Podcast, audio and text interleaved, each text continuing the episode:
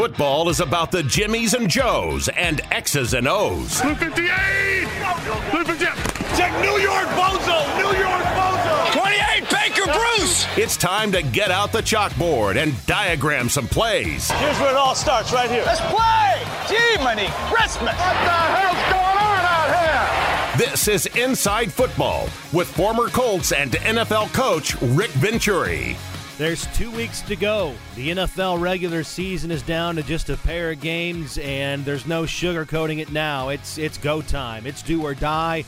It's now or never. Whatever you want to say, it all applies. The final pair of games here in 2023 as the Colts are eight and seven, following their 29 to 10 loss to the Falcons, and the Horseshoes one of four eight and seven teams fighting for a wild card spot at the moment in the AFC. And up next, the 7 and 8 Las Vegas Raiders, who have won two in a row, and they're playing their best football of the season coming into Lucas Oil Stadium. Hi, everybody. Welcome inside Inside Football. I'm Matt Taylor, but you came for the man, the myth, the legend. Rick Venturi is back, and his nearly 30 years of coaching experience in the NFL. And Rick, we're about four days away from game day. In some ways, you can already feel the energy for how big, uh, in terms of the magnitude, these last two games are for the Colts. Yeah, there there isn't any question about it. You know, despite anything that has happened, yeah, you know, in two of the last three weeks, I mean, we're still very much in control of our destiny. Um, you know, not to get into it too much because I really don't want to be scoreboard watching. Uh, I just don't think we should be doing that. Just just be center focused on the silver and black. But you know, basically, it just looks like Jacksonville's dead in the water, Matt. It really does. Mm-hmm. You know, and everybody else has a tough game this week. Uh, so again, it goes back, and you always say it. It's just got to take care of business. You know, I've always said the NFL is a season of one game seasons. Yeah. And you know, you lose sight of it. uh, you know, sometimes after a great win, and this is what I'm hoping.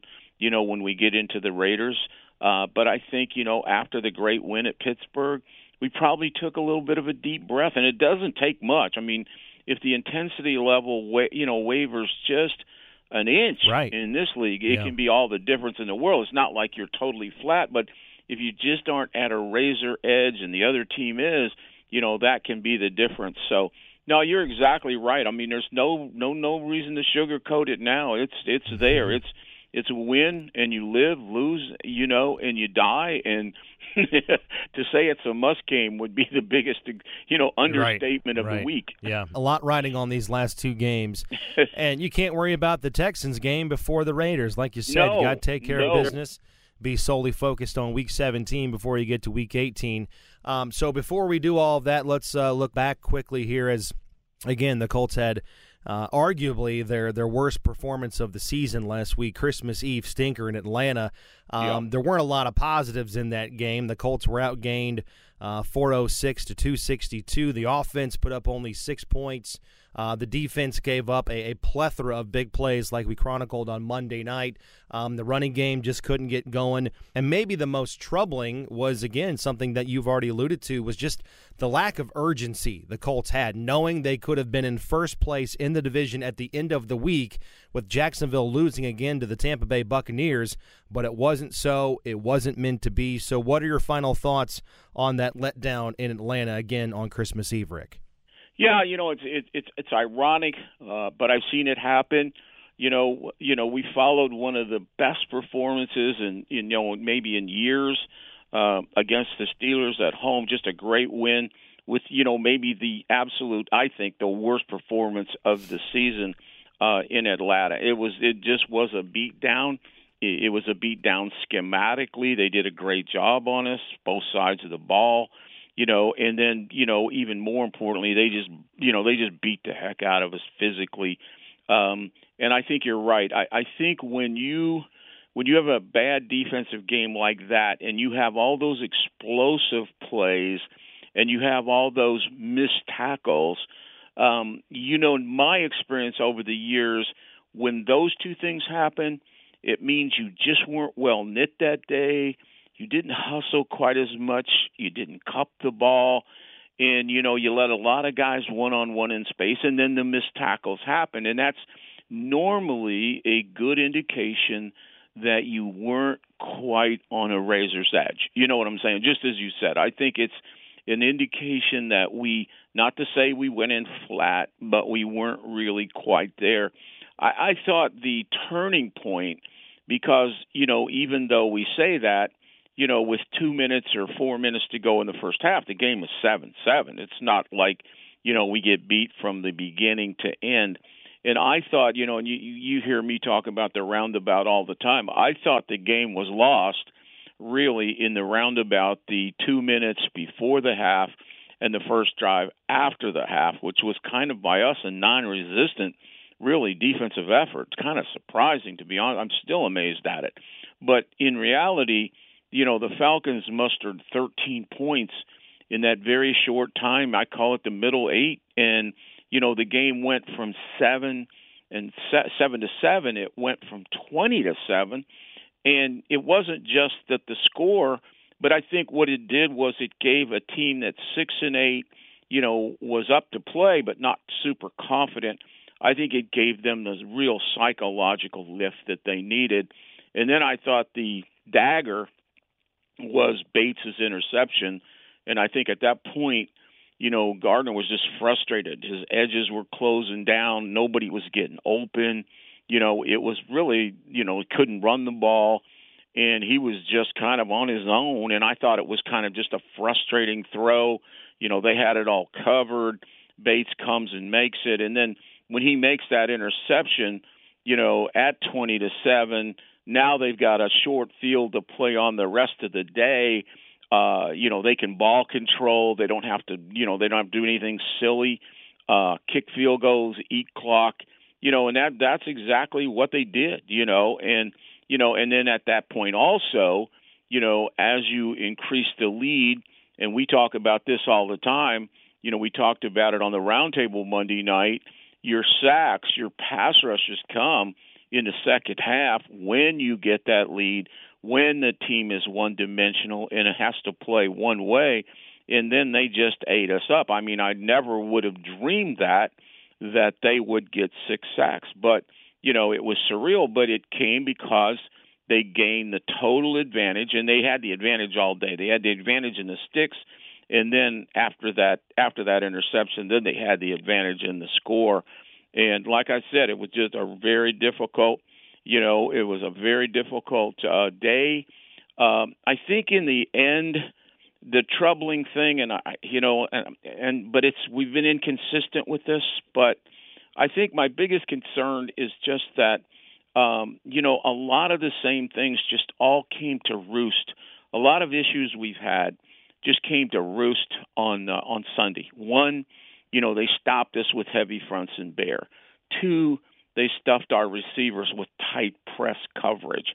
You know, and then three, they really collapsed our edges, which is kind of really struggling with that, particularly Raimann.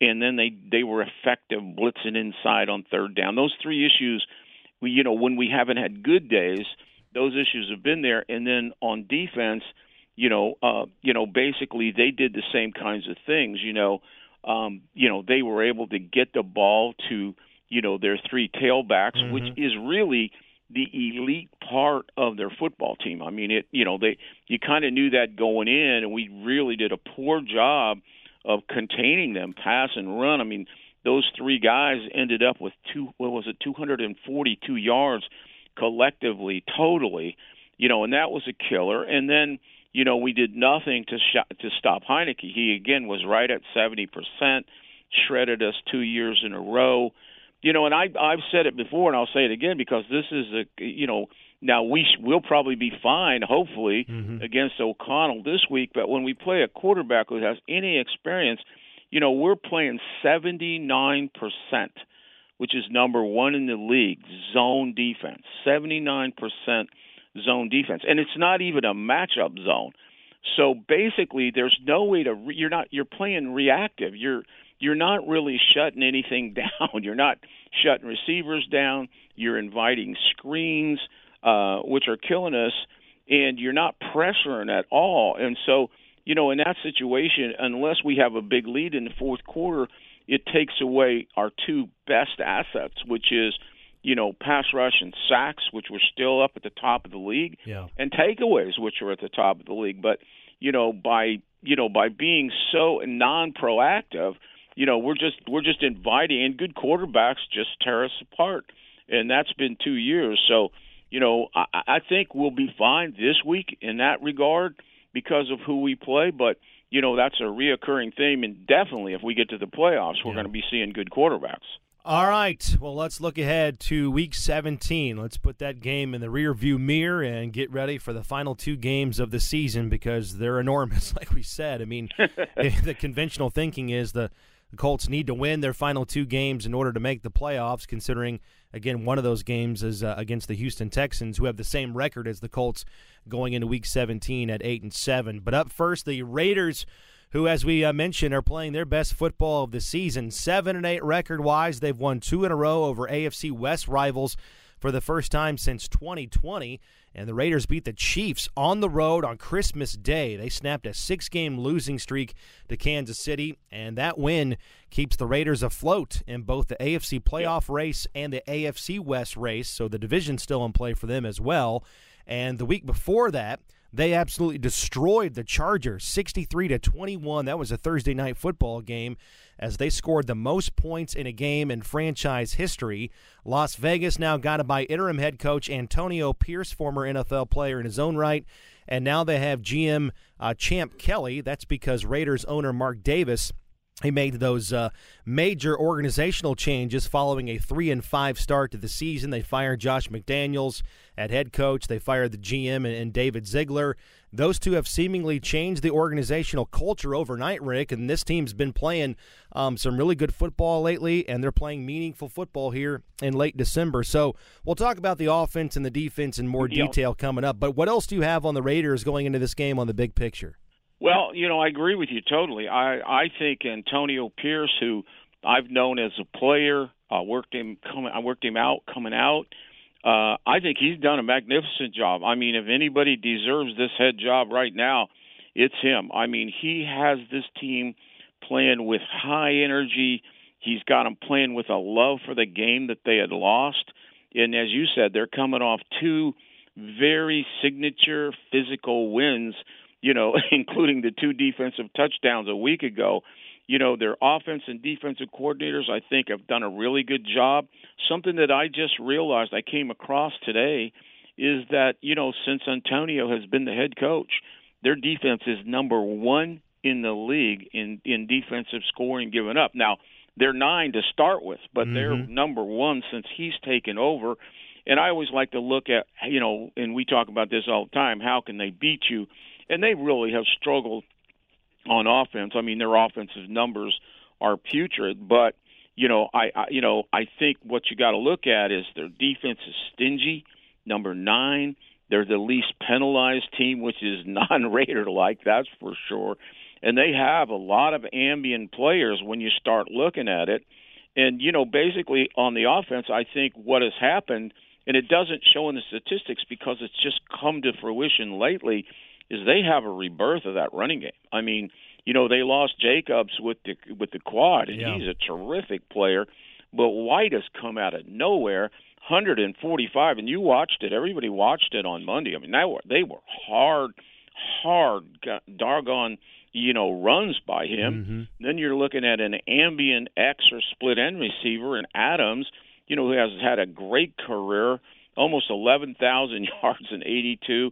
And then you got Renfrow and Meyers when they're healthy, who are solid complements. Um, you know, a decent tight end. If Mayer is back, he missed last week. Uh, you know, and the offensive line is a problem. It's a problem with most teams. You're seeing a lot of flood quarterbacks this year and a lot of subpar offensive lines. You know, and O'Connell is what he is. You know, we know him around here. He's a drop back kid who's smart and accurate. Uh, but he rattles. You know, he gets he gets mistake rookie mistakes in turnovers. He's eight and seven. You know, you mentioned it yesterday. We talked about it. He's 0 for 10 in the last three quarters. I mean, they won in spite of the quarterback Sunday. You know, and he struggles with dirty pockets. He really does. He ended up Sunday with a, or Monday with a a 50 passer rating. So, you know, that that's that's just kind of the way they are. And defense, to me, I think they found a really good balance since Antonio's taken over, where they found a really good balance of giving you enough problems, but keeping it practical enough that they can just play with speed and intensity. And you know, there's three issues you look at. Number one, number nine in scoring, and like I said, number one since he's been the head coach. They're still 16 total, and then they're 15 in sacks. And I think that that that isn't as good a statistics as they can be. Right. I really I really like what I call their inside shell or the rim, which is kind of the inside perimeter minus the minus the corners and free safety. You know, I think when you start on their edges, you have Crosby, who's an ambient player on that one edge, and then you got Koonce, who's an emerging star on the other side. Uh, and then inside, you you you know you you have different guys. Uh, in that in that thing. You got Deablo, who's the will. Um, you know, you have Hobbs, who's an outstanding nickel, who's almost in the box all the time. And then you have a guy that I think is just an emerging star. The more I watch him, the more I like him, and that's Spillane. I mean, he does everything for them when you get into the mm-hmm. stats. You know, they've got tough guys inside with Jenkins. You know, I, I think if they've got a problem, just like I think their problem is quarterback and offensive line, on offense. I think if they have a problem, it's really the quarterback. Um, I mean, it's their cornerbacks.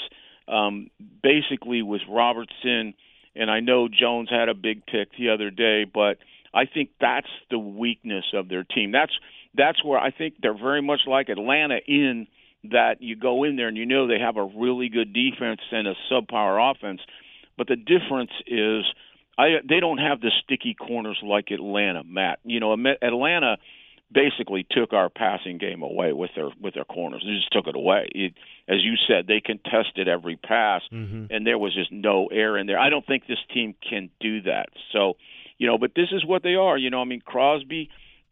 Crosby, and you would know this. He he's come from a Morse Reservoir All Star yeah. in our in our draft, and he was a, obviously a Mid American kid. Yeah, Eastern Washington guy or Eastern Michigan wrecker. guy, I should say. Yeah, he is a game wrecker, and he and this defense, which is well known, mm-hmm. well knit, they're just playing with great intensity and physicality, and, and they can ruin your day. I, I use the comparison, and it's probably not a good one because too many of our fans, it's before their time. But uh, I tell you, Crosby just so reminds me of Teddy Hendricks, who um, was called the Mad Stork in his day, who played with both the Raiders and the Colts.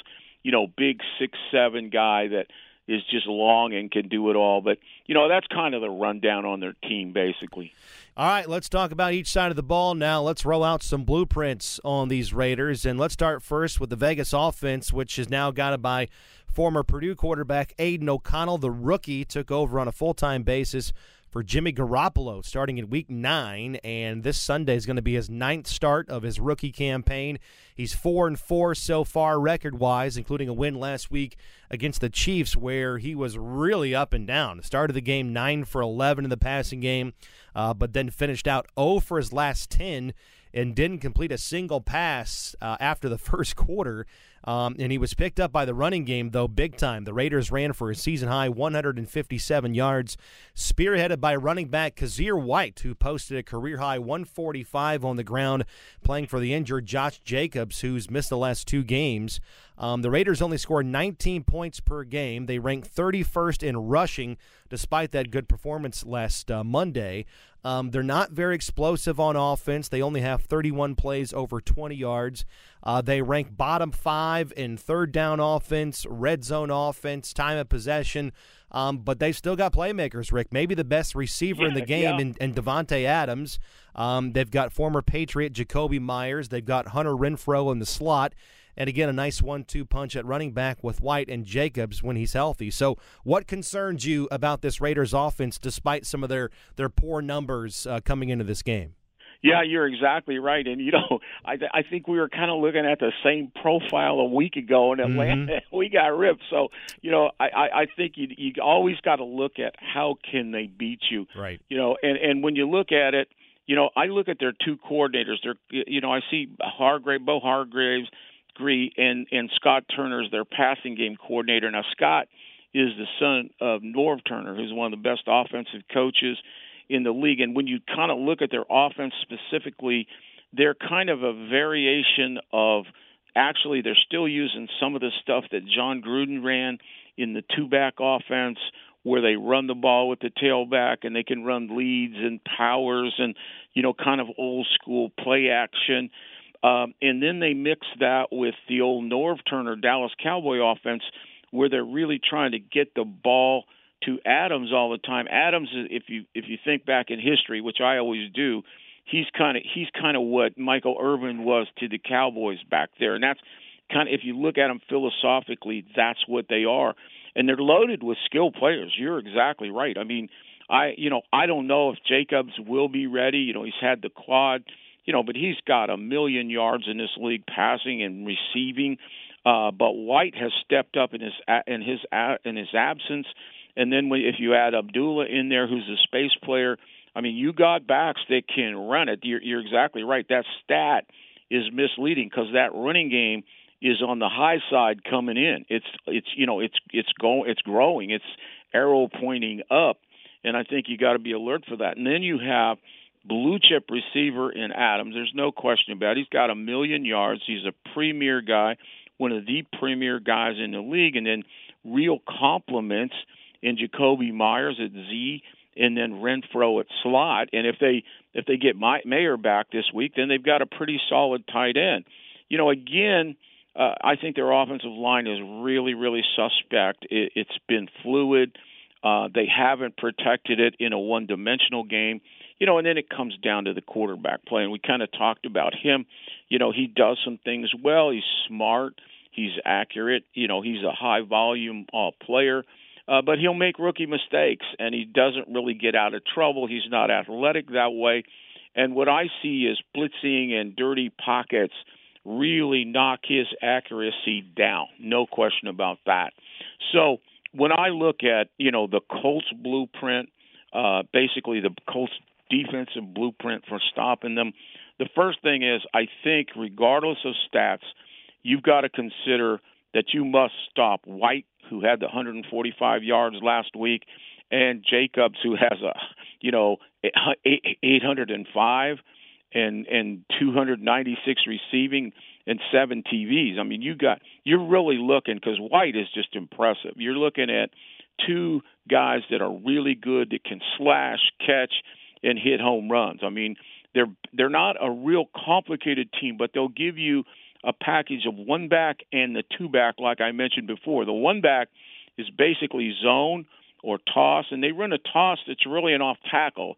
They want you to pursue, but it's really a toss off tackle, and then they'll supplement it with those old school I formation plays, like I talked about with Gruden, the leads, the bellies, bounces, kings. And then, uh, and then Abdullah, they'll slip him in there sometimes on third down, and he'll give you a little quickness. And I think what is most striking, and I always try to see them at their best, is that four minute drive, you know, which was actually a two minute drive to ice that game at the end was about as impressive as I've te- seen a team run the ball this year against the defense that was loaded. I mean, that was just totally impressive. They blocked it. Uh, Jakobi Meyers went in there like a tight end and blocked the edge, and of course, White straight arm people.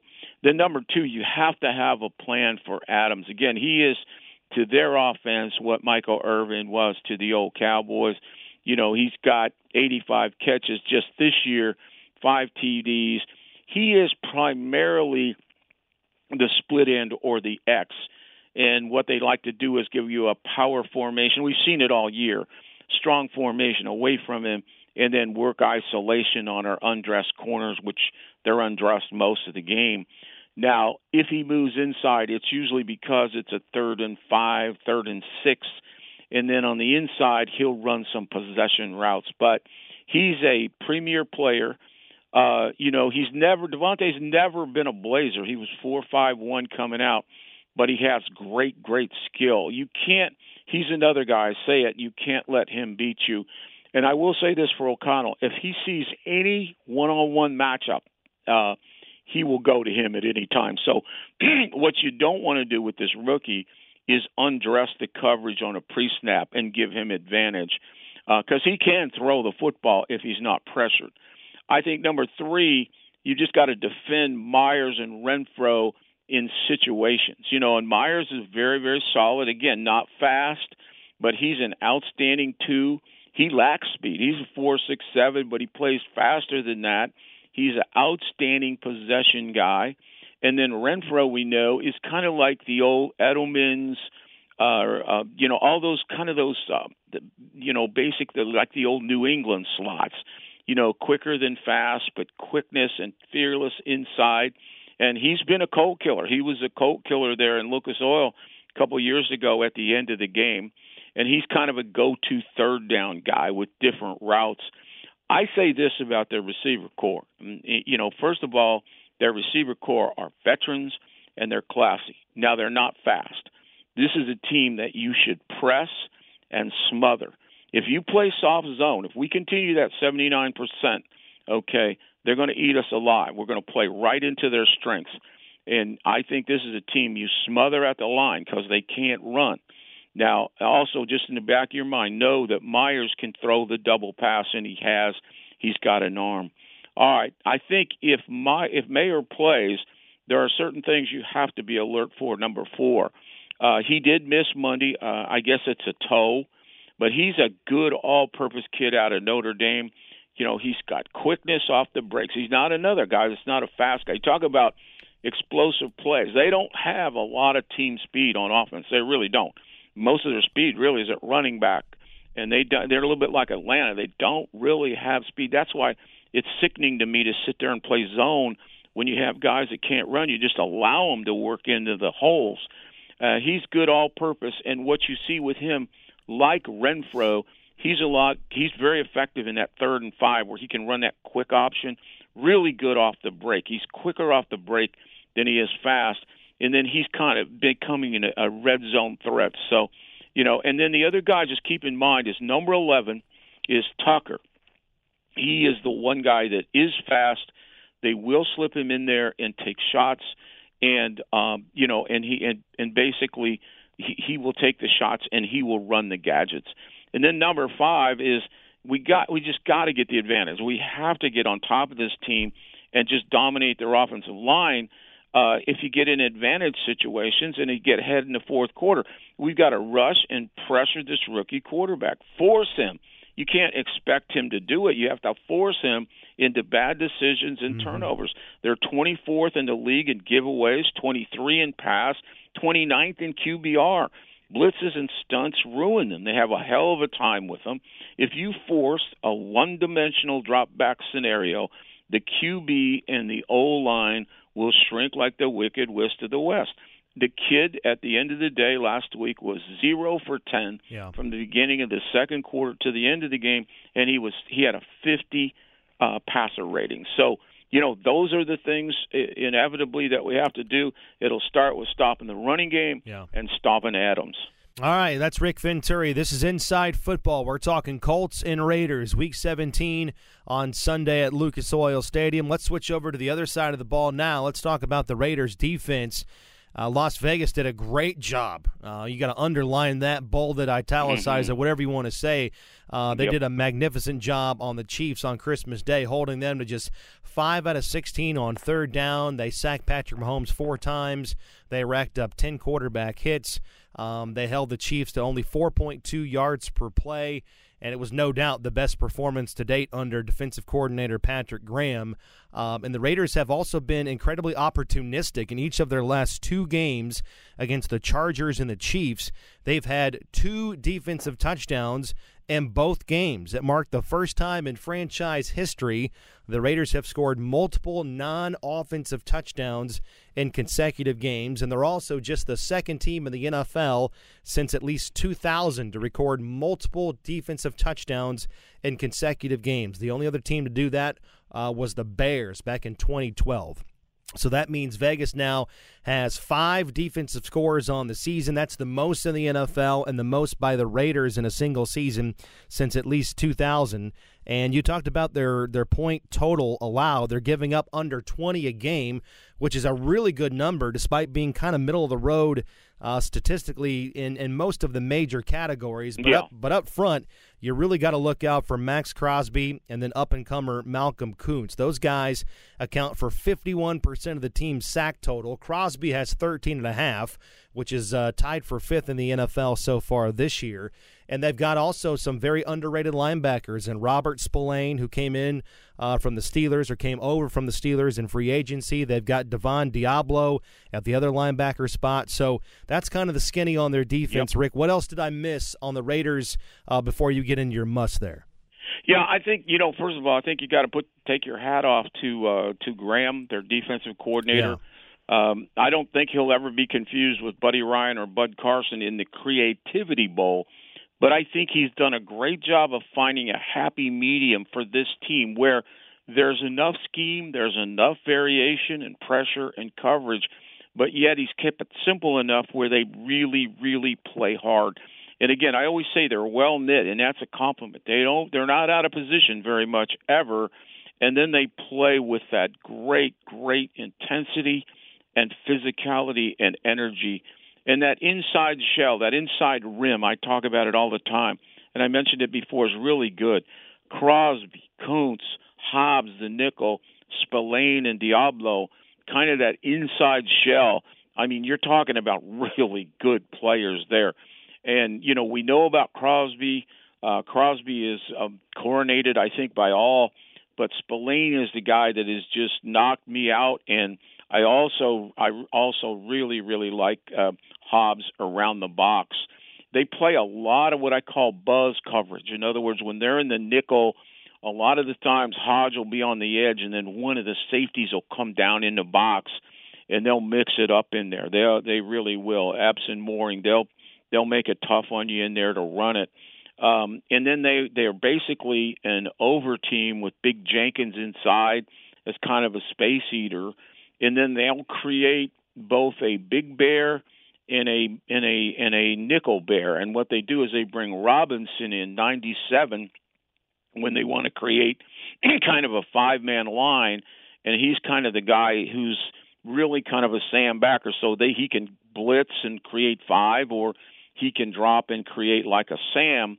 And then if they're in sub, if they're in nickel, which they are most of the time, then it's Deablo who's very versatile, who ends up walking up on the edge to create the five man front with the bear. So, you know, and everybody they play it all day on us. So, you know, I obviously we have to uh, be ready for it.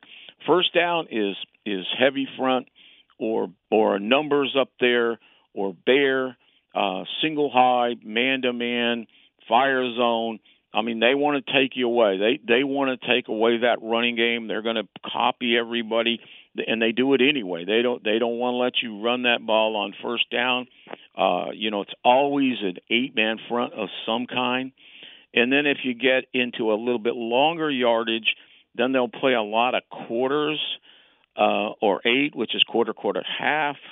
Um, then when you get into third down, they'll mix in there man to man, a one thief type of play where they got a rat in the middle. If it's shorter yardage, they'll bring that three buzz in there and match it really tight. And then the coverages that they use, and they they do them very effectively. They'll mix some Tampa two, and then they play that six high buzz really, uh, re- and they play it very well. It looks like quarters, and the free safety actually has the deep hook, but he doesn't come down until late, and so you know if you're looking at it from a quarterback standpoint, a lot of times you have th- you think you have that hole in that weak side, and all of a sudden that safety's down in your lap, and that that is becoming the big. I watched Houston today. They everybody's doing that uh, on third and long. I really respect their NASCAR package, their third down package, and basically now they've got some rushers there. Uh, basically, um, you know, with uh, you know with Crosby on their left the majority of the time. Occasionally he'll be on the right, but he's almost always on the left. Uh, you got him on on that edge, and Koonce is really coming. He had three sacks uh, Monday, and then inside, what they've done is they've taken their number one draft pick in Wilson, who wears number nine, who really was an edge player. But what they've done with the edge guys they've got, they've made him an inside tackle, and he's coming because he brings a lot of speed in there. You know, and then the other kid that that plays really good with him is Butler, number 69, and I just think that they in they're 15 anyway, but I think that they can if they get advantage, they can create even more issues. And they do a lot of different things on third down. They'll mug it up, they'll get into a delta dime. And but in the end, in the end, they win on defense because of really three guys: Crosby, Koonce, and Spillane, and then a bunch of guys who just play their butt off. Okay, now the way to beat them, the blueprint basically for the offense, and this is going to be the challenge. Okay, uh, we got to play with balance early. I talk about that all the time. If we come out and run it every down, they are going to stop it. They're going to have enough guys up in there. Like you say, their run, their and I always look at run per more than anything because to me that tells me what a defense really is. And there's they're still number 21. They're 4.3, so they're not great. Uh, they can be had. Uh, I think you can hit that over front directly. I don't think they're fast inside on first down. I think you can bang the bubble. But when it's all said and done, you can split the 1 3 and over. But you have to anticipate Bear because it's killing us.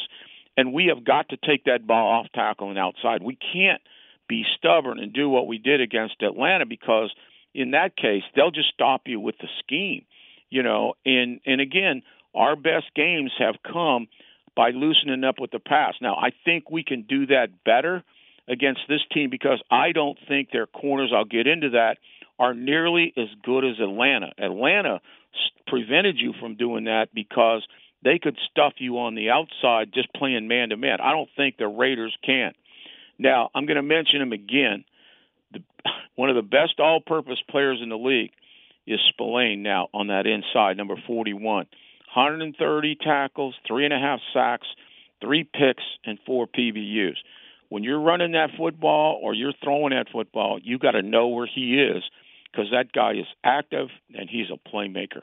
Number two, and you could make this number one as well, we have to protect the edges. I mean, Crosby, without question, is an ambient player on their left, okay? And he's got an ideal matchup for him. All right, he you know he will move around, but not much. He has 13 and a half sacks. He is a rare combination of speed. He has the length, and he can play with power now more than he could coming in. Again, he reminds me he's a modern day Teddy Hendricks. For those who don't know, pull him up sometime on your Google machine and and figure it out. Koonce on the other side is emerging. Okay, first of all, let me go to uh, let me go back to Crosby. Crosby's another guy. He's kind of like Adams is on offense. Scheme him or die. If if you think that that young kid can handle him one on one, he's he's going to be in he's going to be in uh, he's going to be in Gardner's lap every down. You have to scheme him, and then uh, Koonce is really coming. Now Koonce is different. Koonce he runs. He's Koonce reminds me a lot of Ebukam. He can run the edge. He has some power, but he really runs the edge and runs the hoop, as I call it, thinking of a hula hoop where you come up and back down. Great effort guy. He'll get second wave sacks. All right, number three, we have to get after Robinson and Jones at the corner. Um, and again, they're going to be naked on first down, and you got to be willing to go, and you got to take shots to Pierce. Okay, and I think you can do it on these two guys. I don't, I don't think they're nearly as sticky as those Atlanta kids. And then on on also we have to work downs and our tight ends uh, and on possession stuff on inside receivers. I think we got to get explosives on the passing game. I don't think they rush well on first down because they're not they don't know if it's run or pass. And again, their corners are weak. Uh, I also think when you get to second down, now you have to run your four and eight beaters because they'll go from the eight man front into quarters. So the a lot of things I've talked about. Dino's double post, uh, scissors where you run the post and the corner, the wolf where you're running out and a corner behind it, and then the layers nine seven three. All those things you want to be able to run on second and third down when now they don't play as much man but more quarters. I think you want to work play pass underneath because Deablo, Deablo and Hobbs and Spillane, they are gonna fly to that run. They're gonna want to take you away. And I think there's going to be a lot of holes in there, you know, particularly on first down, even more than second down. And I think we've got to get routes in those tight, you know, we got to get them routes in there to Downs, I think to Granson or Mallory, who I like. And then the other area I think they're weak on that second and long are the flats. I think you know you got to come down and run the snap outs. Don't just run it out in wheels to both sides where the two receivers run flat and go. We just we need to get big plays in you know we need to get plays to JT. Got to use him in screens in the flats, and then we got to get it to you know catch and run plays and go. And then I think what's really important when we do get behind an account, because inevitably you'll always be behind an account at some point, we got to be really efficient in protection, you know, and we and we have to be able to make tight window throws. Like I say, they're not exotic, but they are varied in coverage, and they have five real rush threats.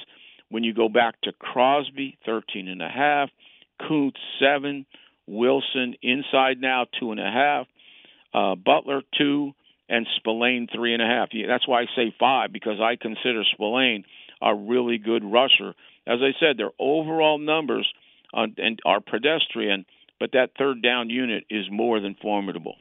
That's Rick Venturi. Those are the blueprints for the Colts against the Las Vegas Raiders on offense and defense. Week 17, Lucas Oil Stadium. And in the end, Rick, I mean, thank goodness parity in the NFL is king because the Colts missed out on a major opportunity by losing to the Falcons last Sunday, with both the Jaguars and the Texans losing as well. So the margin of error now it's it's razor thin. Seems like we've been saying that now for the last month, but the Colts now officially playing for their playoff lives, and the Raiders are right in the mix as well after their last two wins. If they win out and the Chiefs lose out, they'll win the division for the first time since 2002. And as the Colts found out in 2021, anything is possible in this league. So as Gardner Minshew said last week after the game, forget the scoreboard watching, forget about the playoff odds, forget about all the tiebreakers. It's time to be uh, singularly focused on the task at hand. And quite frankly, the Colts need a lot more urgency about them than they showed last week down in Atlanta. Absolutely. Well said. I mean, in the end, to me, is thank God the NFL is a series of one week seasons because really and truly, last week doesn't matter. Win or lose, it really doesn't matter you know, it's the Raiders this Sunday, and that's it. And I like that idea. No scoreboard watching because that's a distraction. Singular focus, no distractions on the silver and black. They're going to come in on a high with two consecutive wins, and you must supersede, not not just equalize. At, at home in Lucas, we have to supersede their aggressiveness and physicality. That's what hits me when I watch them on tape and send them back to Vegas defeated. Put your damn big boy pants on, guys. Put them on and get ready for a street fight. No bullcrap rhetoric. I don't want to hear a lot of rhetoric. Get tough and physically dominating play after play for 60 minutes. There is no turning back now. You win, you live. You lose, you die. Let's don't sugarcoat it. The Cincinnati and Atlanta effort cannot be tolerated you have a great opportunity in many ways on Sunday, but the biggest ones are one, prove you can climb the mountain, and two, prove those performances were, as Coach Steichen said, that was not us. Yes, this is the must win.